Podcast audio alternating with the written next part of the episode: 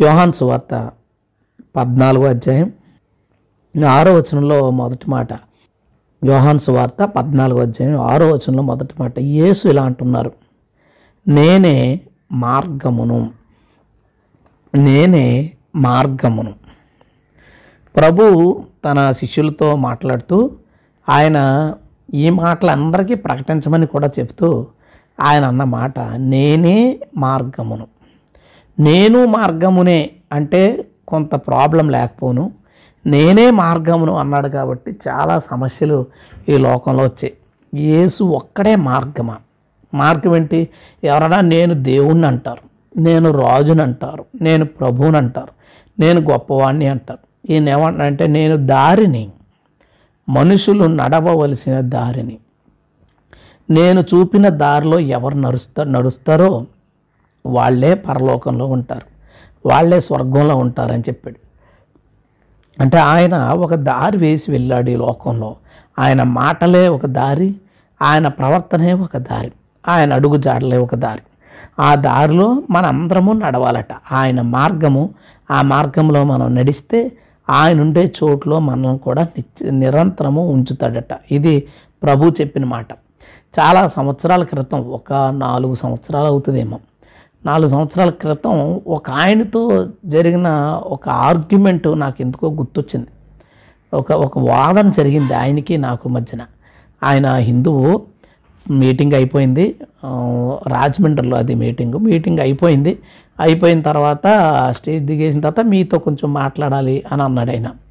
సరే అని దూరంగా వెళ్ళాలన్నాడు. నాకు కొంచెం కంగారేసింది. ఒక ఐదుగురు ఎంతమంది ఉన్నారు వాళ్ళు నేను అప్పుడు చేసింది కూడా సువార్త పూర్తిగా సువార్త చేశాను. ఆయన కొంచెం దూరంగా వెళ్ళాలి మీతో పర్సనల్గా మాట్లాడాలన్నాడు. ఒక్కడనే అతను ఒక్కడే నన్ను తీసుకుని వెళ్ళాడు కొంచెం దూరం. చెప్పండి సార్ ఆయన అన్నాడు నేనే మార్గాన్ని అన్నాడేంటి? యేసుక్రీస్తు. మిగతా ఏమీ మార్గాలు కాదా? ఎంతోమంది గొప్ప గొప్ప మేధావులు వచ్చారు. గొప్ప గొప్ప తెలివైన వాళ్ళు ఉన్నారు మహానుభావులు ఉన్నారు. యుగ పురుషులు ఉన్నారు అవతార పురుషులు ఉన్నారు మునీశ్వరులు ఉన్నారు గొప్ప ప్రవక్తలు ఉన్నారు ఇంతమంది ఉన్నప్పుడు యేసు చెప్పింది ఒక్కటే మార్గం అని మీరు ఎందుకంటారు? మిగతా ఎన్ని మార్గాలు కాదని ఎందుకంటారు? మాకే ఇబ్బంది లేదు యేసునే మార్గం అని అనడానికి. యేసు మాత్రమే మార్గం అనడానికి మాత్రం మాకు ఇబ్బంది ఉంది అన్నాడు ఆయన. యేసు మాత్రమే పలానా అని ఎప్పుడైతే మాత్రమే వాడతారో అప్పుడు మాకు చాలా ఇబ్బంది కలుగుతుంది. దానివల్లనే మాకు ఇష్టం ఉండట్లేదు. మీటింగ్ జరుగుతుందని నేను ఆపుదామని మేము ఆపుదామని వచ్చాము. కానీ బాగా వెళుతుంది. మీరు రీజనబుల్గా చెప్తున్నారని మేము ఆగిపోయాం. కాకపోతే ఎందుకు ఇలా చెప్పాలి? ఇవన్నీ దారులు కాదా? అన్నాడు ఆయన. ఇన్ని మార్గాల్లో యేసు చెప్పిందే దారా? యేసు చెప్పిందే మార్గమా? మిగతా వాళ్ళు చెప్పింది మార్గం కాదా? ఆ దారిలో వెళితే మంచి జరగదా?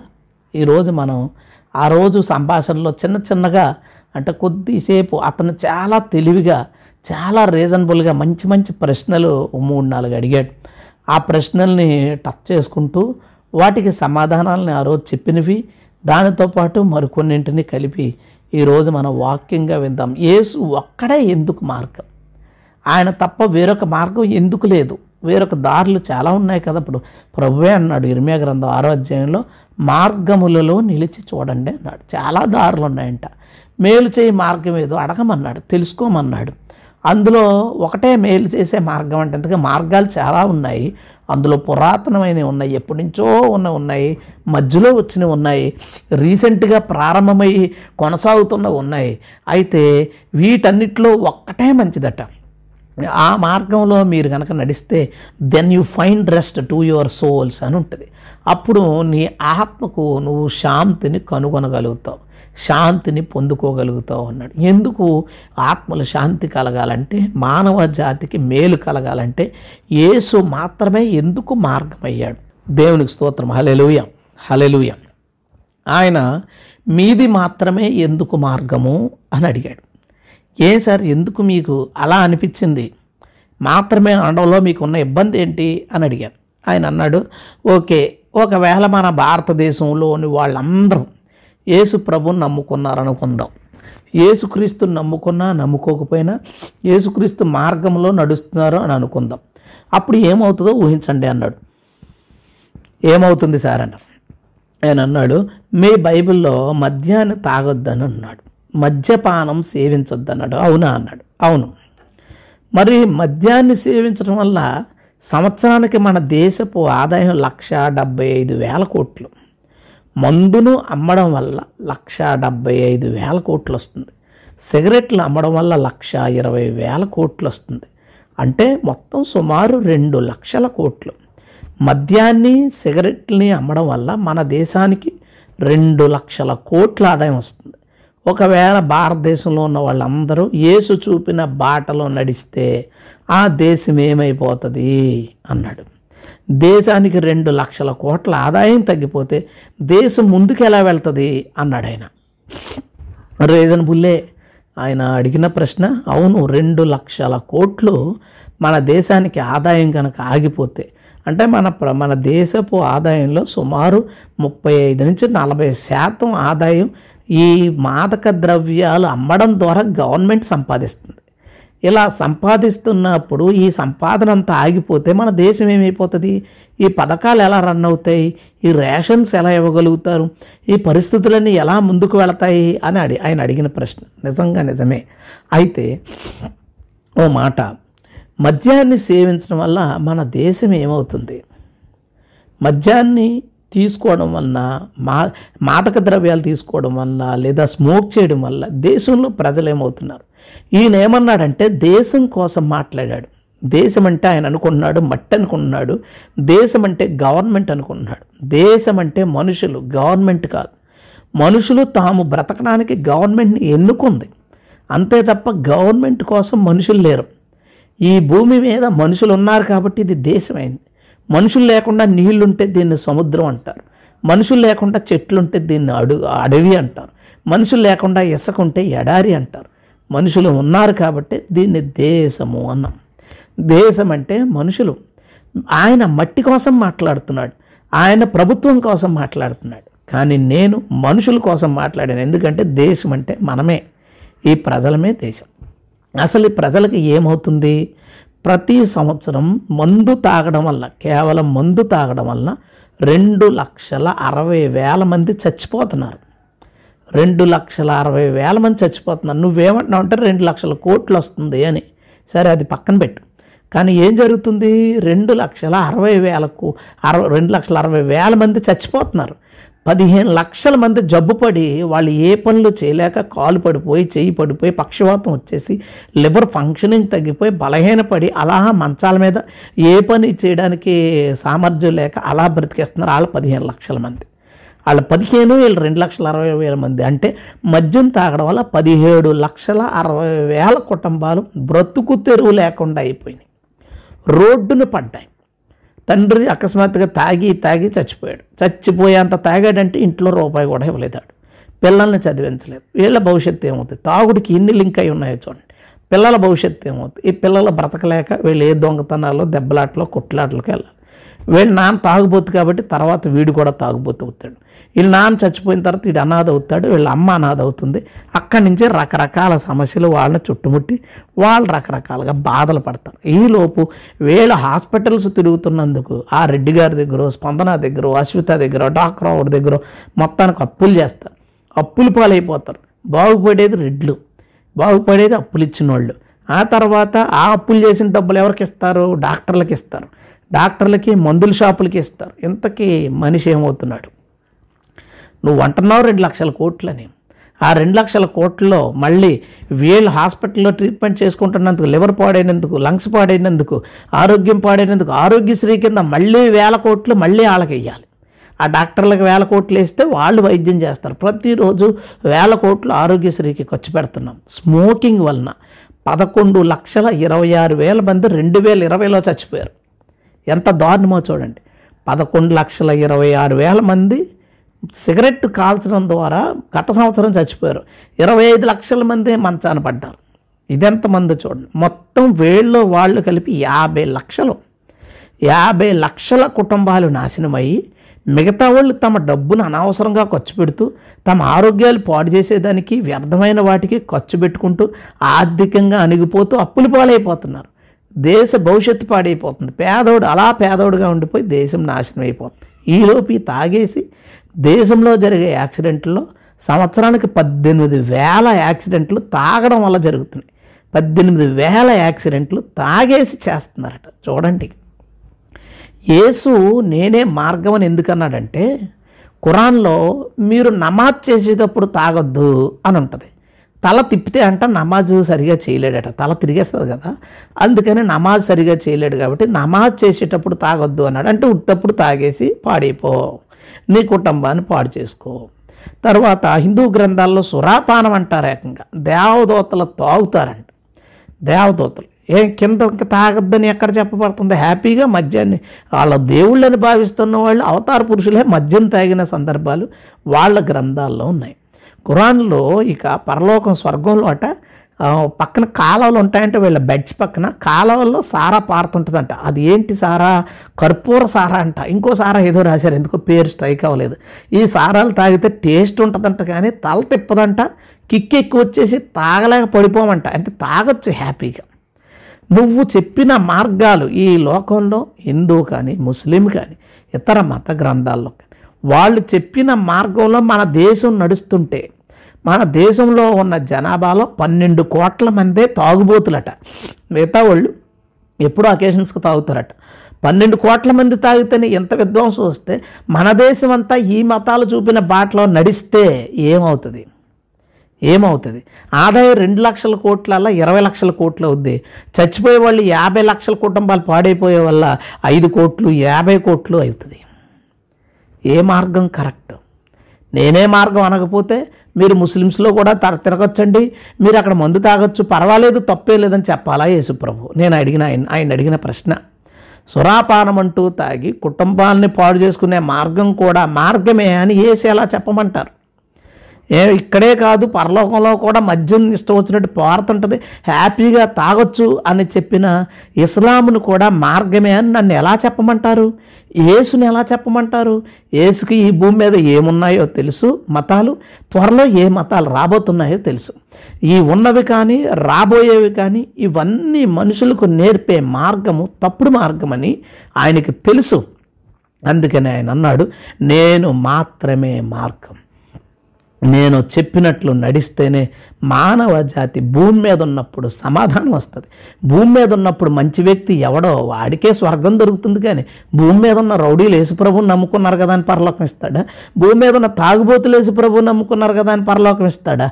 భూమి మీద ఎవరు మంచి వారిగా సత్ప్రవక్తన గలవారి సత్క్రియలు చెయ్యువారే ఎవడు భూమి మీద నివసిస్తాడో ఈ భూమి మీద వాని క్రియలు చొప్పున తీర్పు తీర్చబడి వాడు నిత్య జీవంలో ఉంటాడు అని లేఖనం సెలవిస్తుంది. సో ఏది మార్గం? పరలోకానికి చేర్చే మార్గం ఎక్కడ ఉంది? ఎలా ఉంది? యేసు చెప్పిన మాటల్లో కాక ఇంకా ఎక్కడుంది? ఈ సొసైటీ బాగుపడడానికి యేసు చెప్పిన మాటల్లో కాక మరి ఏ మార్గాన్ని అనుసరిస్తే ఇదిగో పన్నెండు కోట్లు వంద వంద కోట్లు అంటే నూట ఇరవై కోట్లు ముస్లిం వాళ్ళకు తగ్గించిన డెబ్బై ఐదు కోట్లు ము- హిందూస్ ఉన్నారు. ఒక ఇరవై ఐదు కోట్ల పైన ముస్లిమ్స్ ఉన్నారు. అందరూ కూడా ఆ బాటనే కనుక అనుసరించి ఉంటే పన్నెండు కోట్ల మంది తాగుబోతులైతేనే ఇలా ఉంది. అందరూ తాగుబోతులైతే దేశం ఏమైపోద్ది? నేను అన్నాను ఆయనతో మీరు ఇంటర్నెట్లో సెర్చ్ చేసుకోండి. అతి తక్కువ మద్యం తాగే దేశాలు అడుక్కు తింటున్నాయో ఐశ్వర్యంతో తులదూగుతున్నాయో చూడండి. అతి తక్కువ మద్యం తాగే దేశాలు ఐశ్వర్యంతో ఉన్నాయి. ఆనందంగా ఉన్నాయి. మద్యం తాగే దేశాలు అవి అవి క్రైస్తవ దేశాలైనా సరే నాశనం అవుతూ ఉన్నాయి. పాడైపోతున్నాయి. నైతికంగా చెడిపోతున్నాయి. ఆరోగ్యపరంగా చెడిపోతున్నాయి. అమెరికా క్రైస్తవ దేశం క్రైస్తవ దేశం ఓ డబ్బా కొట్టుకుంటాం. అమెరికా గురించి మీకు తెలుసా? అమెరికాలో ప్రపంచంలోకెల్లా అతి ఎక్కువ మద్యం తాగే టాప్ టెన్ కంట్రీస్లో అమెరికా ఒకటి. అమెరికా ఒకటి. మన ఇండియా టాప్ త్రీలో ఉండేది. ఇప్పుడు మన అందరి అంటే చాలామంది ప్రోత్సాహం వల్ల మన దేశం డెవలప్ అయ్యి ఇప్పుడు టాప్ టూకి వచ్చింది. అతి త్వరలో అన్నిటిని వెనక్కి నెట్టి తాగడంలో మన దేశం నెంబర్ వన్కి వెళ్ళబోతుంది. తాగి చచ్చేవాళ్ళు నెంబర్ వన్కి వెళ్ళబోతుంది. అమెరికా జనాభా ఎంత? ఆ కొద్ది జనాభాలో ప్రతి సంవత్సరం లక్ష అరవై వేల మంది మద్యంతో చచ్చిపోతున్నారు. తాగి చచ్చిపోతున్నారు జబ్బులు తెచ్చుకుని. ఏం దేశాలు అవి? ఏం దేశాలు? ఏసుక్రీస్తుని అనుసరించే దేశాలు. నిజంగా క్రైస్తవ్యాన్ని కరెక్ట్గా అనుసరించే దేశాలు చూడండి. స్వీడన్ లాంటి దేశాలు చూడండి. అతి తక్కువ మైద్యం ఎవడో మారినోడు తప్ప వాళ్ళు చాలా హ్యాపీ కంట్రీస్ అయ్యి. చాలా ఆనందంగా వాళ్ళు జీవిస్తూ ఉన్నారు. వాళ్ళకి ఉచిత రేషన్ ఎందుకండి? సంపాదించుకున్న డబ్బు ఇంట్లోకి వెళ్తుంటే మనిషికి అనారోగ్యం రాకుండా హ్యాపీగా అతను యాభై ఏళ్ళు యాభై ఐదేళ్ళు అరవై ఏళ్ళు కష్టపడి కనుక సంపాదించుకుంటుంటే వాడికి ఉచిత రేషన్లు ఎందుకు ఉచిత పథకాలు ఎందుకు కష్టపడి సంపాదించుకున్న డబ్బులన్నీ ఇంట్లోకి వెళ్తే ఈ పథకాలతో పనే లేదు ఆరోగ్యశీలతో అవసరమే లేదు. సో మనం ఏం చేస్తున్నామంటే ఏది ఏది బాగుందని అనుకున్నామో అది బాగున్నది కాదు. ఏది బాగోలేదనుకుంటున్నామో అది బాగున్నది అది క్రీస్తు మార్గం. హలెలూయ హలెలూయ రెండోది ఆయన అన్నాడు సర్లే దీన్ని పక్కన పెట్టండి. దీన్ని పక్కన పెట్టండి. ఒక అమ్మాయి చేయబట్టుకుంటే తప్పు. ఒక అమ్మాయి మీద యాసిడ్ పోస్తే తప్పు. ఒక అమ్మాయిని రేప్ చేస్తే తప్పు. చూస్తే తప్పు ఏంటండి ఆయన అన్న అంత ఎంత కోపమో బాధ ఉందంటే అసలు చూస్తే తప్పు ఏంటండి ఇదేం బాధ యేసుక్రీస్తుది? ఇదే మార్గం? ఏసే మార్గం అని ఎందుకన్నాడు? చూస్తే తప్పులేదు. ఇలా ఇప్పుడు పోలీస్ స్టేషన్కి వెళ్ళి ఆమె ఏమండి నేను కాలేజీకి వెళ్తుంటే ఇతను వీధి చివరి నిలబడి నన్ను ఇలా చూశాడండి. కొంచెం కంప్లైంట్ నమోదు చేయడం అంటే ఇంటికి వెళ్ళమ్మా అంటాడు. చూడడానికి కంప్లైంట్ లేదు. అతను ఏదో ఒకటి చెయ్యాలి. ఏదో రకంగా ఆమెను ఇబ్బంది పెట్టాలి. మాట్లాడాలి. టీస్ చేయాలి. ఏదో ఒకటి చేయాలి. ఏ విధమైన డిస్టర్బెన్స్ లేకుండా అతడు ఆమెను చూడడం వలన ఏ విధమైన కేసు ఉండదు. కానీ యేసుప్రభు ఏమంటున్నాడు? ఒక స్త్రీని లేదా ఒక పురుషుని మోహపు చూపుతో చూసిన ఆ క్షణమే హృదయంలో వ్యభిచారం జరిగిపోయింది. జరిగిపోయినట్టే కాదు. మళ్ళీ నట్లు తేకండి. యేసు ప్రభు ఏది చెప్పినా అంతే అది అలాగా నిజమంతే. నట్లు నట్టు కాదు. హృదయంలో వ్యభిచారం చేసి ఉన్నాడు. చేసినట్టు కాదు. అయితే ఎందుకు అలా చెప్పాడు? అన్నాడు. నేను అన్నాను ఏమండి? క్రిస్టియానిటీ ఎలాంటిది? యేసు బోధ ఎలాంటిది అంటే కొన్నిసార్లు మన కాంపౌండ్ వాల్స్లోని మొక్కలు మొలిచేస్తుంటాయి. రావి చెట్టు ఎక్కువ మొలిచేస్తుంది. మొలిచినప్పుడు మనం ఏం చేస్తామంటే ఆకులు బీకేసాం అనుకుందాం. ఏం చేస్తుంది? మళ్ళీ ఆకులేస్తుంది. కొమ్మ విరిచేసాం అనుకుందాం. ఏం చేస్తుంది? మళ్ళీ కొమ్మేస్తుంది. దాన్ని మొదలకి విరిచేసాం అనుకుందాం. ఏం చేస్తుంది? వర్షం పడినప్పుడు మళ్ళా చిగురేస్తుంది. ఏం చేస్తే అది రాదు ఇంకా అంటే కొంత ఖాళీ చేసి దాని వేరులోంచి లాగేసినప్పుడు దాని వలన గోడ పాడవుతుంది. గోడ పడిపోదు గోడ పగుళ్ళు ఏసు బోధలు ఎలాంటివంటే కొమ్మలు నరికేవి ఆకులు పీకేవి కాదు. ఏసు బోధలు వేళలోంచి పెకిలించేవి. వేళలోంచి. ఒక వ్యక్తి ఒక అమ్మాయిని రేప్ చేశాడు అనుకుందా రేప్ చేసిన అబ్బాయితో నువ్వు ఎందుకు రేప్ చేశావు? అని అడుగు. ఎవరో లేని టైంలో కనబడింది నేను తాగేసున్నాను. ఇలాంటి ఏవో చెప్తాడు. దానికంటే ముందు ఏం జరిగింది? దానికంటే ముందు ఏం జరిగిందని చెప్తే ఈ అమ్మాయి ఇలా వచ్చింది. వచ్చినప్పుడు నేను చూసినప్పుడు ఆమె నాకు నచ్చింది అంటాడు. ఒక పెద్ద రేప్కి రేప్ చేసి చంపిన దానికి ప్రారంభం ఏంటో తెలుసా? ప్రారంభం ఏంటో తెలుసా? చూపు. చూపే ఒకడు యాసిడ్ వేసాడు ఒక అమ్మాయి మీద. యాసిడ్ ఎందుకు వేసాడంటే ప్రేమించాను అని వెంటపడ్డాడు. ఎరా ప్రేమించానని వెంటపడ్డావు అంటే అవును. ఎందుకు అలా వెంటపడ్డావు? నేను ఒకసారి ఈ అమ్మాయిని చూశాను. ఆ రోజు ఈమె చాలా అందంగా కనపడింది. చూపే. ఈ స్త్రీకి సంబంధించిన అంటే స్త్రీని ఏడిపించడం మొహపు చూపు ద్వారా లేదా అక్రమ సంబంధం తీసుకోండి. నువ్వు పరుని భార్యతో అక్రమ సంబంధం ఎందుకు పెట్టుకున్నావు అంటే ఆమె నన్ను చూసింది లేదా నేను ఆమెను చూశాను. ఏ అక్రమ సంబంధమైనా లేదా మిగతా ఏ పొరపాట్లైనా ఏ పాపాలైనా ఈ స్త్రీకి సంబంధించిన పురుషులకు సంబంధించిన అంటే ఈ కామ సంబంధమైన ఏదైనా పొరపాటు అది చూపు నుంచే ప్రారంభం. కాలేజీలో తీసుకోండి చంపేశాడు. ఎందుకు చంపేశాడు? చూశాడు నచ్చింది. ఆమె ఒప్పుకోలేదు చంపేశాడు. మీకు తెలుసా? మన దేశంలో ప్రతి సంవత్సరము ఇరవై ఎనిమిది వేల రేపులు జరుగుతున్నాయి. ఇరవై ఎనిమిది వేల రేపులు జరుగుతున్నాయి. అంటే ప్రతి నెల ఇంచుమించు ప్రతి నెల రెండు వేలు మూడు వేలు జరిగిపోతున్నాయి. ఎందుకు అట్లాగా? ఎందుకు అంత దారుణం? దీని అంత కారణం ఏంటి? మోహపు చూపు. మోహపు చూపు. ప్రతిరోజు యావరేజ్గా ఆరు నుంచి ఏడు రేపులు జరుగుతున్నాయి. ఎందుకు అలా జరుగుతుంది? ఉమెన్కి అంటే ఆమెను ఎది వేడిపించడం లేదా ఆమెను టీస్ చేయడం లేదా ఆమెను మీద యాసిడ్ వేయడం ఇలాంటి దాళ్ళు ఈ కేసులన్నీ నాలుగు లక్షల ఐదు వేల కేసులు సంవత్సరానికి. ఇరవై ఎనిమిది వేల రేపులు నాలుగు లక్షల కేసులు నాలుగు లక్షల ఐదు వేల కేసులు ఎందుకు నమోదవుతున్నాయంటే వీటన్నిటికీ ఆరంభం ఏంటో తెలుసా? మోహపు చూపు. యేసు ఇతర మతస్థుల్లాగా ఉండదు. యేసు బోధ. ఇతర మతస్థుల్లాగా ఉండదు. కురాన్లో అంటాడు నీకు నచ్చిందా? అమ్మాయి పెళ్ళి చేసుకో. ఇద్దరు నచ్చారా? చేసుకో. నలుగురు నచ్చారా? చేసుకో. మరి ఇంకా ఎక్స్ట్రా నచ్చితే ఏం చేయాలి? అని అడిగారు వాళ్ళు. ఈయనేం చెప్తాడు? అయితే మాట్లాడేసుకోండి. పదిహేను రోజుల కింతని మాట్లాడేసుకోండి. అది పెళ్ళి లెక్క. పది రోజులకి కింతని మాట్లాడేసుకోండి.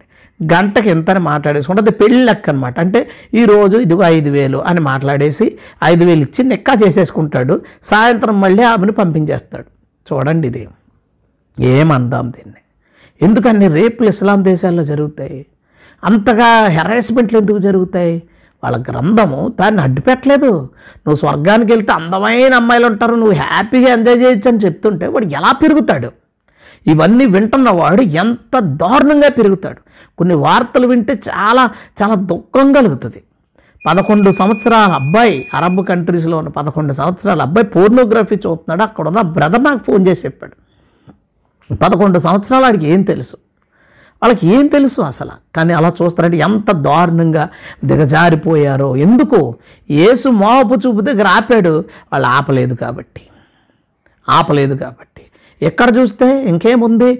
ఈ వాళ్ళ గ్రంథాలు హిందూ గ్రంథాల్లో దేవుళ్ళని చూస్తేనే వీళ్ళు సృష్టికర్త మొదలుకొని ప్రతి ఒక్కడు బ్రహ్మ విష్ణు మహేశ్వరులు కానీ అవతార పురుషులు ఎవరిని తీసుకున్నా ఇద్దరిని ముగ్గురిని పది మందిని పెళ్ళి చేసుకోవడం పది మందితో తిరగడం ఈ తప్పు చేయడం ఆ తప్పు చేయడం. మళ్ళీ అందరూ దేవుళ్ళు మన్మధుడనే దేవుడు ఇంద్రుడనే దేవుడు. వీళ్ళు అంటే తప్పులు చేసేవాళ్ళు దేవుళ్ళు అయిన పరిస్థితి. నువ్వు అలాంటిది చూసినప్పుడు దేశాలు ఎలా ఉండకపోతే ఎలా ఉంటాయి?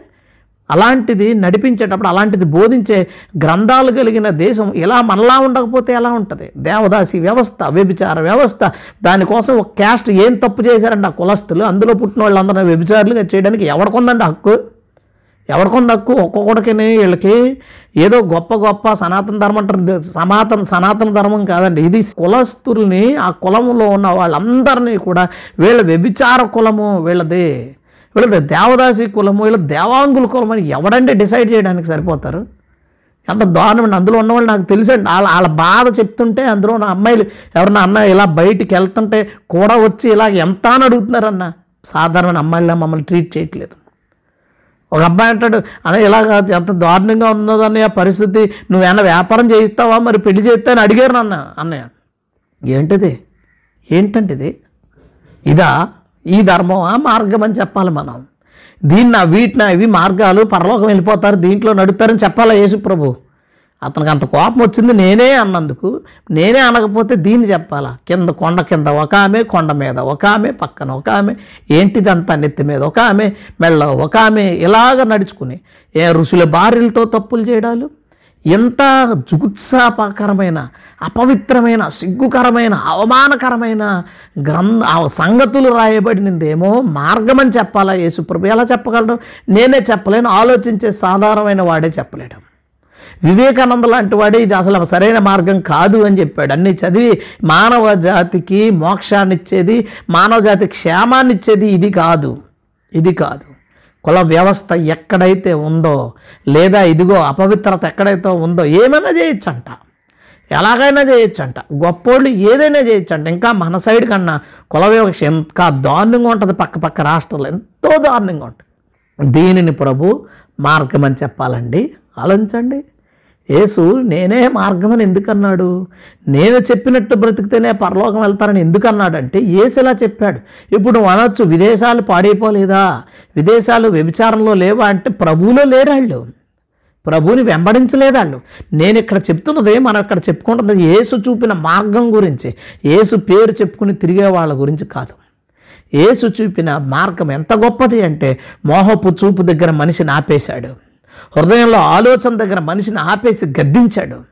ఇక మరలా తప్పెందుకు జరుగుతుంది? ఎదుటి వ్యక్తిని తప్పుడు ఉద్దేశంతో చూడనప్పుడు పొరపాటు వారి జీవితంలో ఎందుకు దొరుకుతుంది ఎందుకు జరుగుతుంది?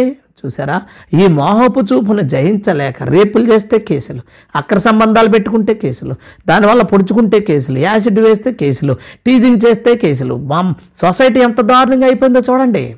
అటుపక్కన వ్యక్తి ఒప్పుకుంటే పాపం. మళ్ళా సొసైటీలో ఆమెకి గౌరవం తగ్గిపోద్ది. ఇటు పది మందికి చెప్తాడు. గౌరవం చెడిపోద్ది. రేపు ఆమె పెళ్ళి అయిన తర్వాత ఆ భర్తకు ఆ విషయం తెలుస్తుంది. ఇద్దరు విడిపోతారు. భార్య భర్తలు ఎందుకు విడిపోతారో తెలుసు. ఎక్కువ వివాహానికి ముందు ఆమెకు ఉన్న లేదా అతనికి ఉన్న సంబంధాలు బయటపడినప్పుడు వీళ్ళిద్దరి మధ్య సఖ్యత లేక చెడిపోతారు. ఒక్క మోహపు చూపు దగ్గర ఎన్ని బంధాలు తెగిపోతున్నాయి ఎన్ని ప్రాణాలు రాలిపోతున్నాయి ఎంతమంది జైల్లో ఊసలు లెక్క పడుతున్నారో చూడండి. యేసు నేనే మార్గము అని ఎందుకన్నాడు? ఆయన మార్గంలో నడిస్తే ప్రపంచానికి శాంతి మానవ జాతికి విమోచన. ఇదిగో ఎలా నడిస్తే ఈ పక్క పక్కన ఇతర గ్రా మార్గాల్లో నడిస్తే సమాజం అలా ఉంటుంది. వ్యక్తిగతంగా మనం ఇలా అయిపోతాం. రెండు పాయింట్లు చెప్పాను. థర్డ్ పాయింట్ ఏంటి ఆయన అన్నాడు పౌరుషం లేని వాళ్ళకి తయారు చేస్తున్నాడండి? అన్నాడు. ఆయన ఏమండి? ఏంటండి? భారతదేశం అంటే రోషం. అలెగ్జాండర్ పంపేసాం పంపేశాం వెనక్కే.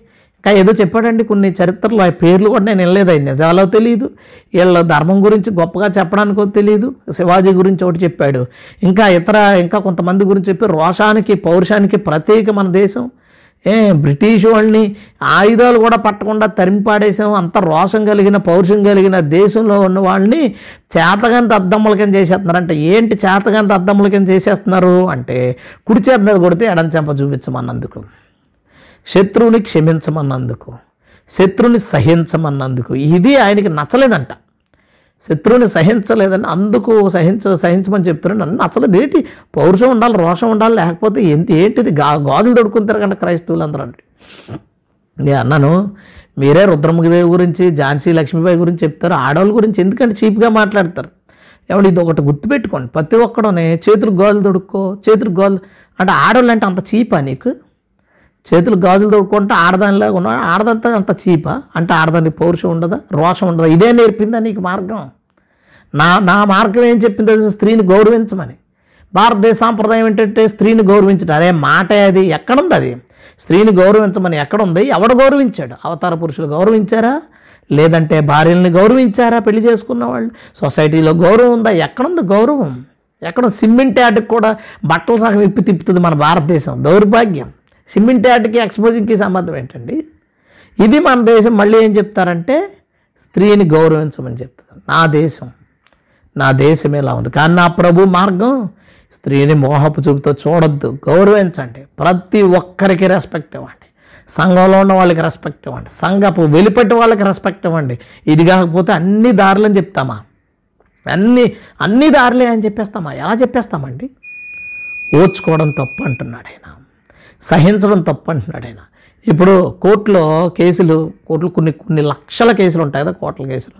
నేరం చేసిన వాళ్ళు అందరినీ కొట్టిన వాళ్ళని పొడిచిన వాళ్ళని చంపిన వాళ్ళు అందరిని విచారణ చేసేటప్పుడు ఎందుకు అలా చేసావు? నీ చుట్టమే కదా అంటే ఆ టైంలో నేను కంట్రోల్ చేసుకోలేకపోయినంటాడు నేను తట్టుకోలేకపోయినంటాడు అంటే మొత్తం విధ్వంసం అంతటికి కారణం మొత్తం విధ్వంసం అంతటికి మూలం ఏంటో తెలుసా? మనిషి సహించకపోవడం. దేవుడు మూలాల్లోకి వెళ్తాడు. యేసు మార్గం అంటే సామాన్యమైనదా? అందుకే భక్తుడు అంటాడు నీ ఆజ్ఞలు నాకెంతో ప్రియములు. నీ ఆజ్ఞలను పాటించడం నాకు అది అవమానము రానివ్వదు. నీ ఆజ్ఞలు నాకు సంతోషకరం. నీ శాసనాలు నమ్మకమైనవి న్యాయమైనవి అని తెలుసా? ఆ వ్యక్తి సహించడం వలన. మా ఇంట్లో ఒక సంఘటన జరిగిందండి ఎందుకో గుర్తొచ్చింది సడన్గా రెండు వేల ప రెండు వేల ఆరు ఐదు. ప్రభు నమ్ముకుని ఒక సంవత్సరం అవుతుంది నాకు రెండు వేల ఐదు.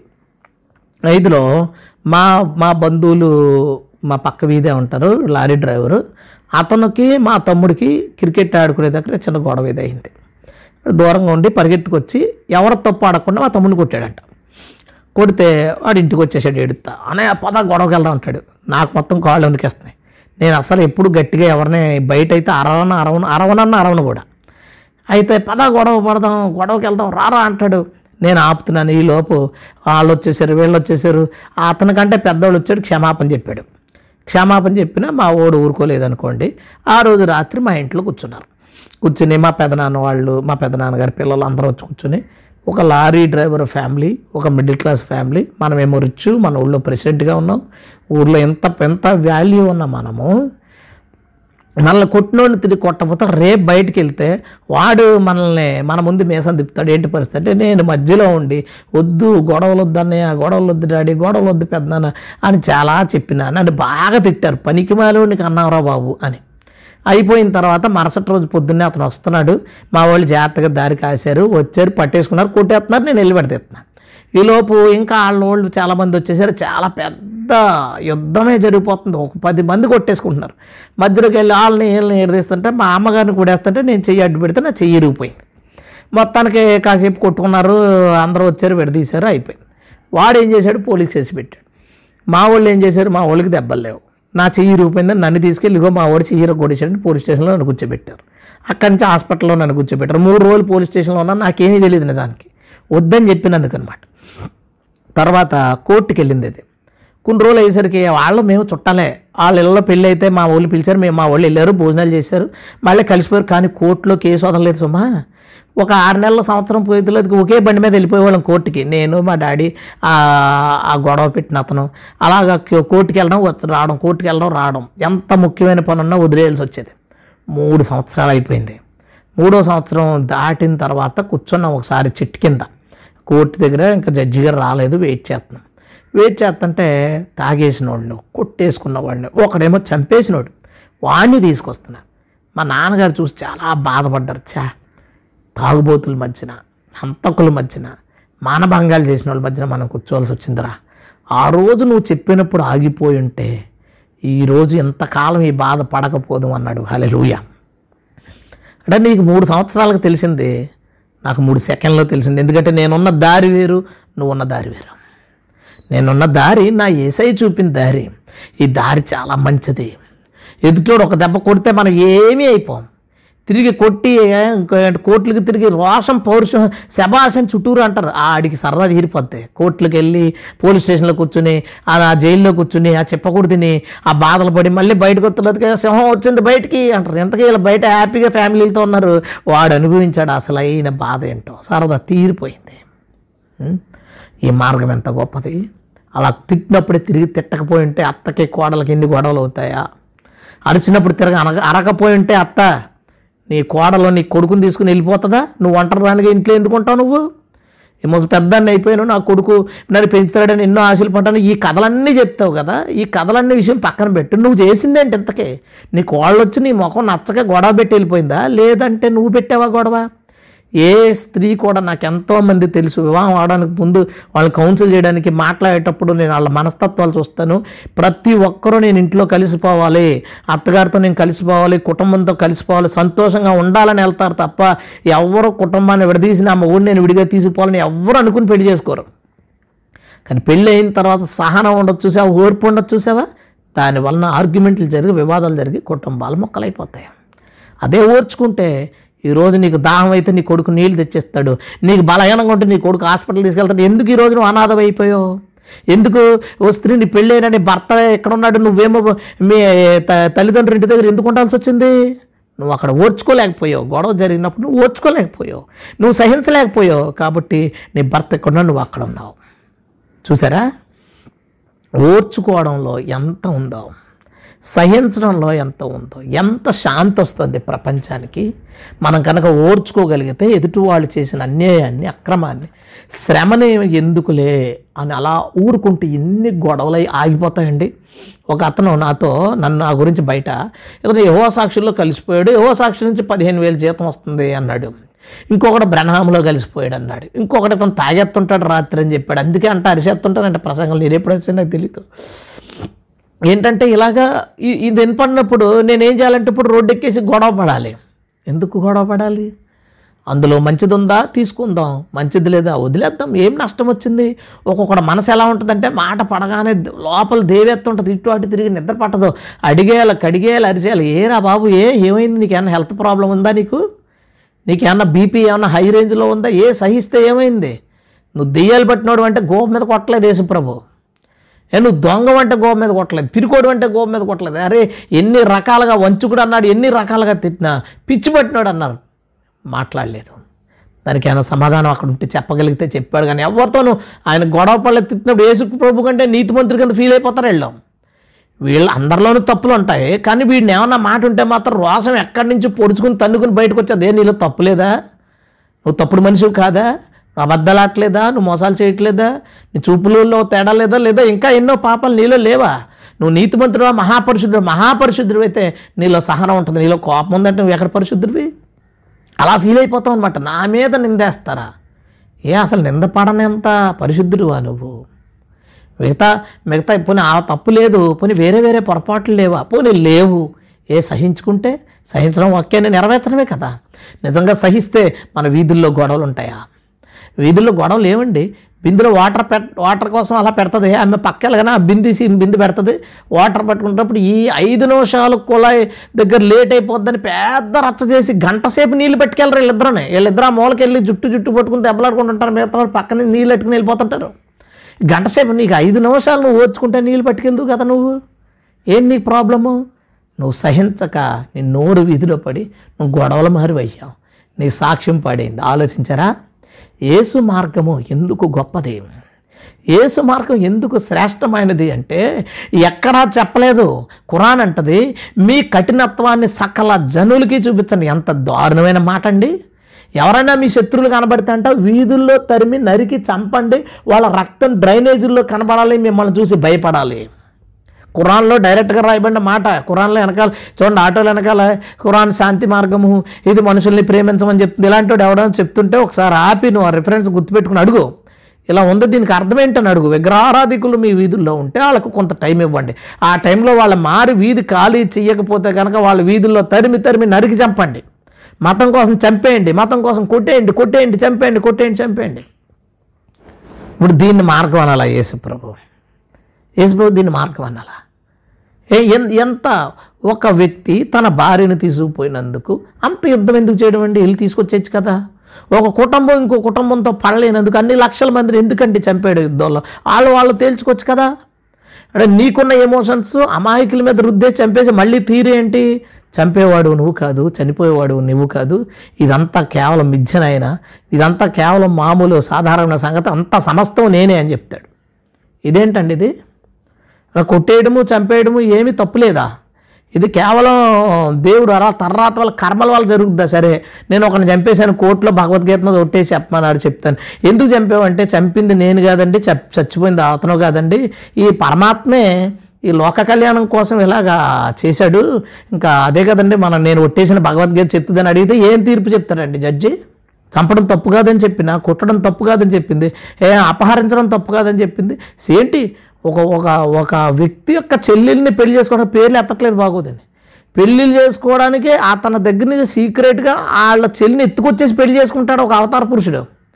ఈ రోజు లేచిపోయి పెళ్ళి చేసుకుంటే ఇప్పుడు ఎట్టకారంగా ఉంటుంది నిజంగా ఒక కుటుంబంలో ఎవరైనా లేచిపోయి పెళ్ళి చేసుకుంటే ఆ కుటుంబాన్ని అడగండి. గుండెను రంపాలతో కోసినట్టు ఉంటుంది. రంపాలతో. రంపాలతో కోసినట్టుంది మా ఇంట్లో జరిగింది కాబట్టి నేను చెప్తున్నాను. రంపాలతో కోసినట్టు మా అన్నదమ్ముల్లో ఒకటి జరిగితే మా వాళ్ళు ఆరు నెలలు ఇంట్లోంచి బయటకు వచ్చి ముఖం చూపించలేకపోయారు. ఎందుకంటే బాధ. వీళ్ళు ఎగేసుకుని పోతారు. ఏంటంటే ఇన్స్పిరేషను. అతను ఎత్తుకుపోయాడు. ఆమెను ఎత్తుకుపోయాడు. ఎత్తుకుపోయి పెళ్ళి చేసుకున్నాడు. మనం ఏం తీసుకుంటే తప్పేం? మన మతంలో తప్పేం కాదే? మన అవతార పురుషుడే చేశాడు కదా. తప్పేం కాదే?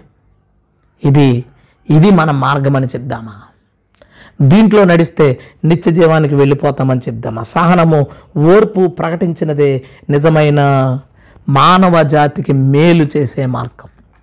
మనుషుల్ని నిత్య జీవానికి నడిపే మార్గం. అందుకని ఏసు అన్నాడు నేను మా- మార్గం వెళ్ళదు నేను మార్గం ఏంటంటే నేనేం చేస్తానంటే ఆదివారం ఏసు మార్గంలో ఉంటాను సోమవారం ఎవరైనా కనుక నన్ను ఏమైనా అంటే కురాన్ మార్గంలోకి వెళ్తాను మంగళవారం ఎవరైనా అమ్మాయి కనపడితే నేను భగవద్గీత మార్గంలోకి వెళ్తాను నాకు నచ్చినట్టు తిప్పుకుంటే వెళ్ళిపోతాను ఎంచక్క అన్ని మార్గాలైతే. అప్పుడు నన్ను ఏమంటారు? యేసు నేనే మార్గం అని ఎందుకన్నాడంటే ఆయన మార్గంలో మాత్రమే నీతి నిజాయితీ శాంతి సమాధానాలు ఉన్నాయి నాలుగో పాయింట్ ఆయన అన్నాడు డబ్బు సంపాదించుకోవద్దంటాడేంటి? మీ దేవుడు? మీ దేవుడు అడుక్కు తినేవాడు కాబట్టి అన్నాడు నవ్వుతూ యేసుప్రభు అడుక్కు తినేవాడు కాబట్టి డబ్బు సంపాదించొద్దన్నాడట. యేసుక్రీస్తు పుట్టడానికి కూడా స్థలం దొరకలేని దరిద్రుడు కాబట్టి మిమ్మల్ని కూడా అలా ఉండమన్నాడు. మా దేవుళ్ళైతే అన్నాడు ఆయన. మా దేవుళ్ళైతే బంగారాలు పెట్టుకున్నారు. మా దేవుళ్ళకైతే సింహాసనాలు ఉన్నాయి మా దేవుళ్ళకైతే ఇది ఉంది అది ఉంది ఇవన్నీ చెప్పుకొచ్చాడు ఆయన. నేను అన్నాను దేవుడు మన దేవుడు ధనాన్ని సంపాదించొద్దని అనలేదు. కష్టపడి సంపాదించుకోండి కష్టపడి సంపాదించుకోండి కష్టపడి సంపాదించుకోండి అన్నాడు. మరి ఏం చెప్పాడు? ధనాపేక్ష ఉండొద్దని చెప్పాడు. ధనార్జన వేరు ధనాపేక్ష వేరు. ధనార్జన అంటే కష్టపడి సంపాదించుకోవడం. ధనాపేక్ష అంటే ఎలాగూ తేరగా డబ్బులు లాగేసుకుందాం ఎదుటోడి దగ్గర. ఎలాగ అక్రమంగా లాగేసుకుందాం. సంపాదించాలి నాకు ఇంకా డబ్బు కావాలి ఇంకా డబ్బు కావాలి ఇంకా డబ్బు కావాలి.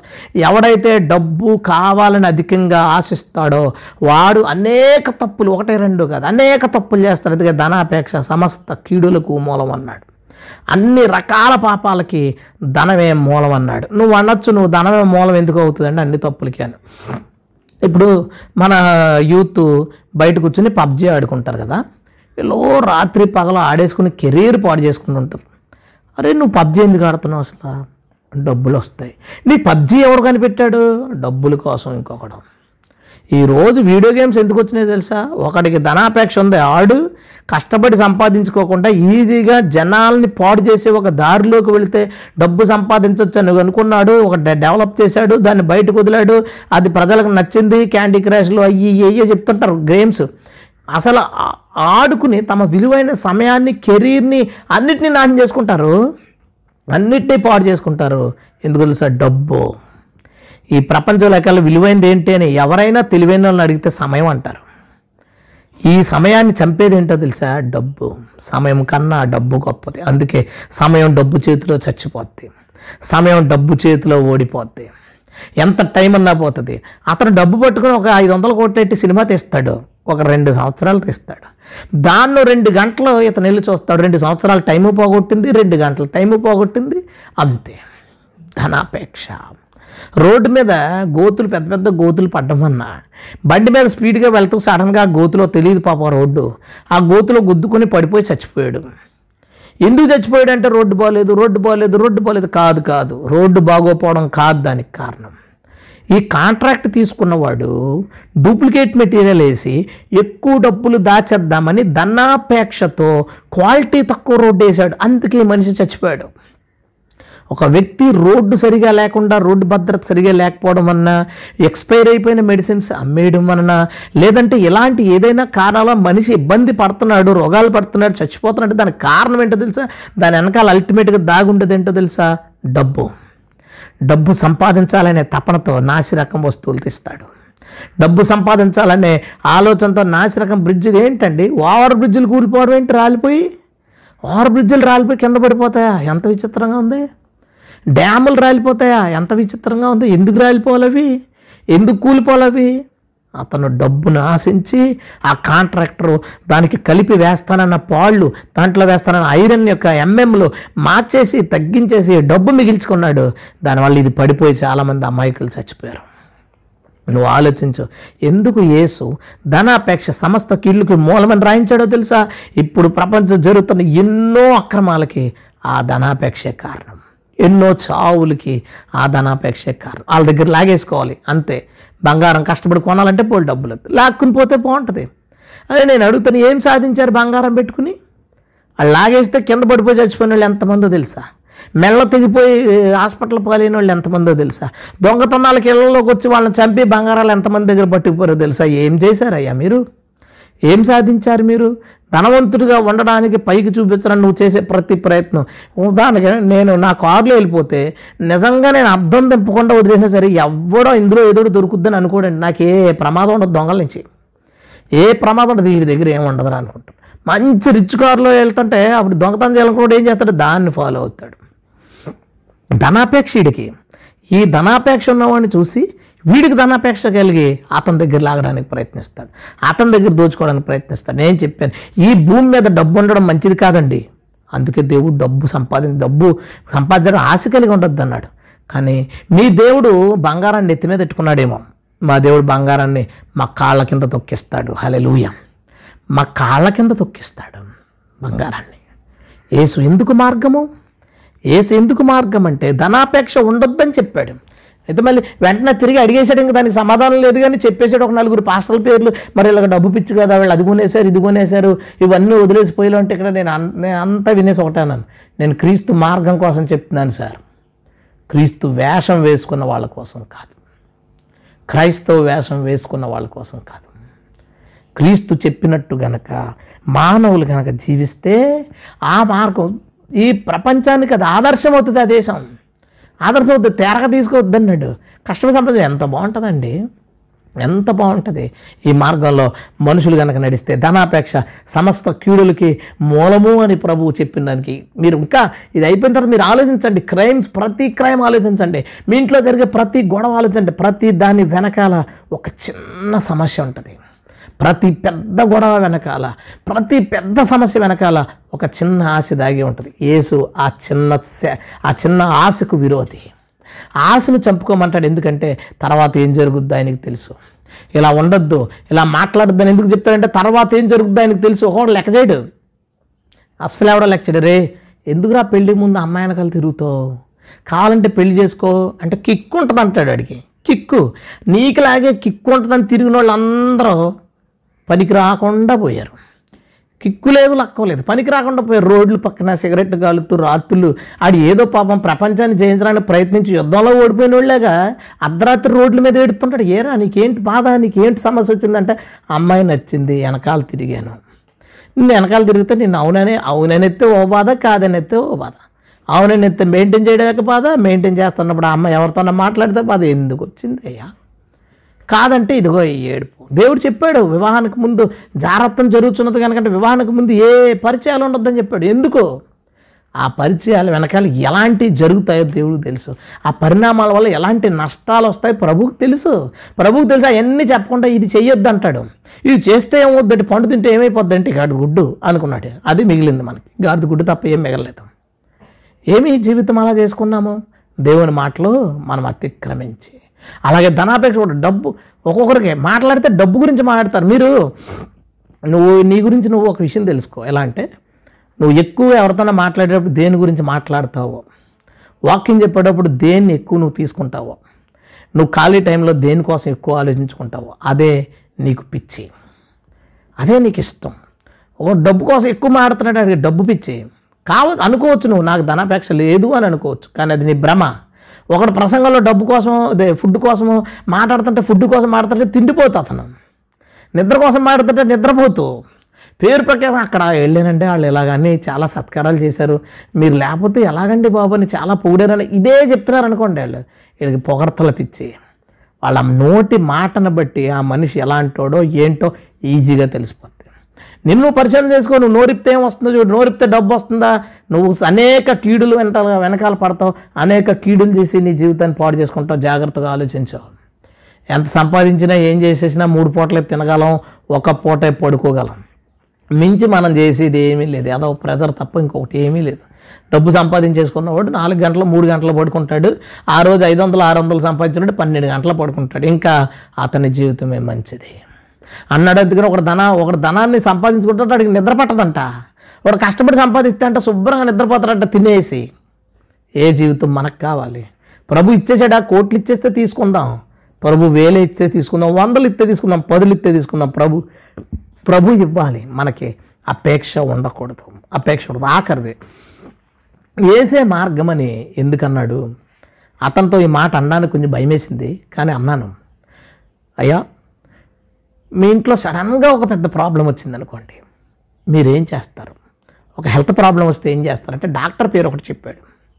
లేదా డబ్బు సమస్య వచ్చేసింది అర్జెంటుగా అంటే తెలిసిన ఫ్రెండ్స్ని అడుగుతాను అన్నాడు నేను అన్నాను సమస్య వచ్చినప్పుడు మీకు అందరం మనుషులే కనబడుతున్నారు దేవుడు ఎందుకు కనబడట్లేదు ఏసే మార్గం ఎందుకో తెలుసు? ఈ మార్గంలో సమస్య వచ్చినప్పుడు వారికి ఎదురుపడేది ఏసు మనిషి కాదు మోసగాళ్ళు కాదు. అనారోగ్యం వచ్చినప్పుడు వాళ్ళకి ఎదురుపడేది మనిషి దేవుడు మనిషి కాదు. ఇలా డాక్టర్లను కలిపి పరిగెడతారు? డాక్టర్ మీద ఆధారపడతారు. మనం ఏం చేస్తాం తెలుసా? వైద్యానికి చిన్న ప్రియారిటీ ఇస్తాం. మీరు చేయండి మేము ప్రార్థన చేసుకుంటాం అంటాం. దేవుడు చేస్తాడు. మొన్న రీసెంట్గా టూ వీక్స్ బ్యాక్ దేవుడు ఒక అత్యద్భుతాన్ని చేశాడు. బ్యోలా అనే ఒక అమ్మాయికి తనకి డెంగ్యూ ఫీవర్ వచ్చి ప్లేట్లెట్స్ ఫార్టీ థౌజండ్కి వచ్చేసినాయి. ఫార్టీ థౌజండ్ పెద్ద రిస్క్ కాకపోవచ్చు. కానీ అమ్మాయి ఉన్న హెల్త్ కండిషన్ చూసి భయపడి గవర్నమెంట్ హాస్పిటల్లో ఐసీయూలో జాయిన్ చేశారు. చెక్ చేసి ఆమెకి డెంగ్యూ షాక్ సిండ్రోమ్ అని దాంతోపాటు ఇంకొక జబ్బు ఏదో చాలా పెద్ద పేరు ఉంది. ఆ రెండు వచ్చేసినాయి. ఇలా వచ్చిన వాళ్ళు వందకి పది మంది డెంగ్యూ పేషెంట్లకు సివియర్ అయిన వాళ్ళకి ఇది వస్తుంది. పది మంది చచ్చిపోతున్నారు అని చెప్పారు. ఈ అమ్మాయికి బీపీ డౌన్ అయిపోతుంది పలస పడిపోతుంది కళ్ళు తేలేసేస్తుంది ఏమి తినట్లేదు తాగట్లేదు ప్లేట్లెట్స్ పెరగట్లేదు. నలభై ఎనిమిది ఉండేది. నలభై ఆరు నలభై రెండు తగ్గిపోతున్నాయి. ఏం చేసామో తెలుసా? ప్రార్థన చేసాం ఈ మార్గంలో ఏ అవసరం వచ్చినా ఏసే కనబడతాడు. ఒకసారి మా అన్న నాతో గొడవ సీరియస్గా కిచెన్లో అన్న తింటున్నాడు. వెళ్ళిపోతా పిలిచాడు. పిలిచి ఏట్రా మీ యేసు ప్రభు గొప్పతనం? నేను అన్న నేను అన్న మాట నీకు సమస్య వచ్చినప్పుడు తెలుస్తుంది నా యేసు గొప్ప ఏంటో. సమస్య రానంత వరకు యేసు ఫోటోలో ఉన్న మీ దేవుడు ఒకళ్ళలాగా కనపడచ్చు సమస్య వచ్చినప్పుడు అది ఫోటో ఇది దేవుడు. సమస్య వచ్చినప్పుడు అది బొమ్మ ఇది దేవుడు. సమస్య రానంత వరకు దానికి దండ ఎత్తావు మొక్కుతావు. అని సమస్య వచ్చినప్పుడు దాన్ని పక్కన పెడతావు. ఎలా తీరాలో పరిగెడతావు. మేమేంటో తెలుసా? సమస్య రానంతసేపు ప్రభువుని గనపరుస్తాం. సమస్య వచ్చిన తర్వాత ప్రభు మీద ఆధారపడతాం. అన్ని ప్రభువే ఈ మార్గంలో. నేనే మార్గం అని ఎందుకన్నాడంటే సమస్య వచ్చినప్పుడు మిగతా మార్గాల్లో ఎవడో రెస్పాండ్ అవడు. ఎవడో రెస్పాండ్ అవ్వడం మీరు ఎప్పుడైనా ఖాళీ ఉన్నప్పుడు నెట్లో చూడండి ముస్లిమ్స్ జీవితంలో జరిగిన మిరాకిల్స్ అని చూడండి. పీత మీద అల్లా లాంటి సింబల్స్ ఉన్నాయని. పిల్లోడు పుడితే వీప్ మీద అల్లా లాంటి సింబల్ ఉందని. ఆకాశంలో మేఘం అల్లా లాంటిది వచ్చింది. ఇదేంటిది? మనిషికి ఉపయోగపడి ఏమి జరగలేదు ఇంతకీ. ఫోటోషాపీయే మీరు చూపిస్తారా? అన్ని ఫోటోషాపీయే నేను అంతకంటే అందంగా తయారు చేయగలను. సిలువే డేసిపురం బొమ్మలు కూడా పెట్టేయగలను. అవే ఆ మిరాకిల్స్ అంటే. హిందువుల మిరాకిల్ అంటే ఏంటని అడిగితే అప్పుడెప్పుడో నానా పాటికర్ అప్పుడెప్పుడో పలానా ఆయన అప్పుడెప్పుడో ఈ త్రేతాయుగంలో ఎలాగట ద్వాపరయుగంలో ఎలాగట. నేను అడుగుతున్నది మీ ఊళ్ళో ఏం జరిగింది మీ ఇంట్లో ఏం జరిగింది నీ స్నేహితుల జీవితంలో ఏం జరిగింది? ఏమీ జరగలేదా? కానీ మేము చెప్తాం ప్రతి ఒక్క ఇంట్లో ప్రతి ఒక్కటి జీవితంలో అద్భుతాలు చేశాడు. సమస్య వచ్చినప్పుడు నా యేసు పరిష్కారం అందుకే ఆయన మాత్రమే మార్గం మన సమస్యల పరిష్కారానికి. ప్రార్థన చేసాం చేస్తుంటే డాక్టర్ రెండో రోజు మూడో రోజు పిలిచి ముఖ్య తెలిసిన వాళ్ళ ద్వారా మానిటర్ చేస్తాను. అసలు ఎలా ఉందని. లేదు కష్టంగా ఉంది ట్రై చేద్దాం. అవకాశం లేదు కానీ ట్రై చేద్దాం. ఈలో పక్క బిడ్డ బాబు చచ్చిపోయాడు ఇంకొక అమ్మాయి చచ్చిపోయింది. ఈ ప్రాబ్లం ఉన్న వాళ్ళు ఒకరొకరు చచ్చిపోతున్నారు రోజుకి. ఈ అమ్మాయి పరిస్థితి ఏమీ రెస్పాండ్ అవ్వట్లేదు. ఆ డాక్టర్ ఏం చెప్పాడు తెలుసా బంధువులకి? మీ చుట్టాలందరికీ చెప్పేసుకోండి. సడన్గా చచ్చిపోతే మీరు మళ్ళీ మా మీద గొడవ పడతారు. ఎలా ఉంటుందండి తల్లికి? ఎన్నో సంవత్సరాలు పిల్లలు పుట్టకపోతే ప్రభువుని అడిగి కన్నబెట్ట. చచ్చిపోద్ది నన్ను చుట్టాలకు చెప్పేసుకోండి. చుట్టాలకి మళ్ళీ సాయంత్రం వచ్చి చెప్పుకున్నారా? చెప్పేశారా లేదు చుట్టాలకి మళ్ళీ రేపు మమ్మల్ని అనకూడదు. ఖచ్చితంగా చచ్చిపోతుంది మా వల్ల కాదు అని చెప్పారు. ప్రార్థన చేసాం దేవుడు అద్భుతం చేసి పాడేశాడు. మూడు రోజుల్లో తర్వాత మూడు రోజుల్లో నార్మల్ అయిపోయి డిశ్చార్జ్ అయిపోయి హ్యాపీగా తన జీవితాన్ని తను గడుపుకుంటుంది. దేవునికి స్తోత్రం. హలెలుయ ఈ మార్గం ఏంటో తెలుసా? సమస్య వచ్చినప్పుడు పరిష్కారం. మిగతా మార్గాల్లో సమస్యలు వస్తాయి. కానీ పరిష్కారం రాదు. ఈ మార్గంలో సమస్యలు రావని ఎవరో చెప్పరు. కానీ ఆ సమస్యలకి పరిష్కారం ప్రభు. ఏదన్నా ఐడియా కావాలి? ఏం చేయాలి? ఏం చేయాలి? ప్రభు నీకు సలహా ఇస్తున్నాడు. ఎక్కడికైనా వెళ్ళాలి? వెళ్ళాలా వద్దా? ప్రభు సలహా. ఇక్కడికి వెళ్ళాలా వద్దా? ప్రభు సలహా ఇస్తాడు. ఈ మనుషులు నమ్మాలా వద్దా? ప్రభు మాట్లాడుతున్నాడు. ఈ మార్గంలో దేవుని ప్రత్యక్షత ఉంది. దేవుని మాటలున్న ఈ మార్గంలో ఎన్ని మాట్లాడి? నీ తల్లిదండ్రులను గౌరవించంటావు నీ తల్లిదండ్రులకు లోబడంటావు భేదల్ని కనికరించమంటాడు. నిజంగానే ఈ మార్గంలో ఉండి భేదలందరూ కనికరిస్తే ఈ ప్రపంచంలో పేదరికం ఎందుకు ఉంటుంది? హాస్టల్స్ ఎలా వచ్చినాయి? ఓల్డేజ్ హోమ్స్ ఎలా వచ్చినాయి? విధవరాళ్ళ వసతి గృహాలు ఎలా వచ్చినాయి? ఏసు మార్గం చెప్పిన పాఠాలు అవన్నీ. నేనే మార్గం అని ఎందుకన్నాడంటే ఆయన ద్వారా మాత్రమే ఈ ప్రపంచానికి శాంతి. ఆయన ద్వారా మాత్రమే ఈ మానవ జాతికి నెమ్మది. ఆయన ద్వారా మాత్రమే చనిపోయిన తర్వాత ఈ ఆత్మలకు విడుదల విమోచన ఉంది. మరి దేనిలోనూ లేదు. సంగమా నువ్వు ఈ మార్గాన్ని తెలుసుకున్నావు చాలా సంతోషం. ఈ మార్గం గురించి ప్రకటిస్తున్నావు చాలా సంతోషం. ఈ మార్గంలో నువ్వు ఉన్నావో లేదో చూసుకోకపోతే మాత్రం నువ్వు ఒక వేషధారిగా మిగిలిపోతావు. జనాలు నీ గురించి ఇదిగో ఇలాంటి సాక్ష్యమే. మరి ఆ పాస్టర్లు ఎందుకు చేస్తున్నారంటే ఏంటి సమాధానం? మరి మా ఇంటి మా వీధిలో ఉంటుంది ఒక ఆమె ఆమె ఎలా ఎందుకు చేస్తుందంటే సమాధానం లేదు. కానీ యేసు మార్గము శాశ్వతమైనది స్థిరమైనది. అందులో దుర్మార్గులు పోకూడని మార్గం అది. అందులోకి తోడేళ్ళు పోకుండా మార్గం అండి అది. మనం తోడేళ్ళు వలె దుర్మార్గులు వలె చెడిపోయిన వారి వలె బ్రతుకుతూ ఆ మార్గంలో ఎలా సాగిపోతాం మనం? నీకెవరు? నీకెవరు ఇన్స్పిరేషన్ కాదు. ఎవరు మాదిరి కాదు. ఏసే నీ మాదిరి. ఆయనే మనకి మార్గం ఆయనే మనకి దారి ఆయన అడుగుజాడలే మన జీవిత నిర్దేశాలు. వాటిని గుర్తెరిగి ప్రతి విషయంలోనూ ప్రభు ఏం చెప్తున్నాడో ప్రభు ఏం చెప్తున్నాడో అని తెలుసుకోండి. ఇప్పుడు ఈరోజు ప్రభు ఆజ్ఞ యొక్క దాగి ఉన్న అంతరం ఏంటో తెలియపోవచ్చు. చాలా ఆజ్ఞలు నేను ఎత్తుకోలేదు మనకున్న టైంలో. చాలా ఆజ్ఞలు నేను లిఫ్ట్ చేయలేదు. కానీ ఆ ఆజ్ఞలు ఎందుకు ఇచ్చాడో ప్రాక్టికల్గా మనకు తెలియకపోవచ్చు ఊహిస్తే. కానీ దాని వెనకాల చాలా సమాధానం విజయము ఆధారపడి ఉంటుంది. నువ్వు జాగ్రత్తగా ఈ రోజు నీకు ఏం ప్రాబ్లం రాదని కనబడచ్చు. ప్రభు మాటలు మీరిపోయి ప్రభు చిత్తాన్ని దాటిపోయి నీకు నచ్చినట్టు నువ్వు బ్రతుకుతుంటే ఈరోజు బాగానే ఉందనుకోవచ్చు. కానీ ప్రభు చూపిన బాటను దాటిపోతే ఏం జరుగుతుందో తర్వాత తెలుస్తుంది. నువ్వు తెలుసుకున్న వల్ల తర్వాత నీకే ఉపయోగము లేదు. ఈరోజే మనం వెళ్ళే దారులన్నింటినీ మూసుకుని క్రీస్తు మార్గములో అడుగుపెట్టి ఆయన మార్గంలో సజావుగా సంతోష సంతోషంగా మనందరము సాగిపోదుముగాక ఆమె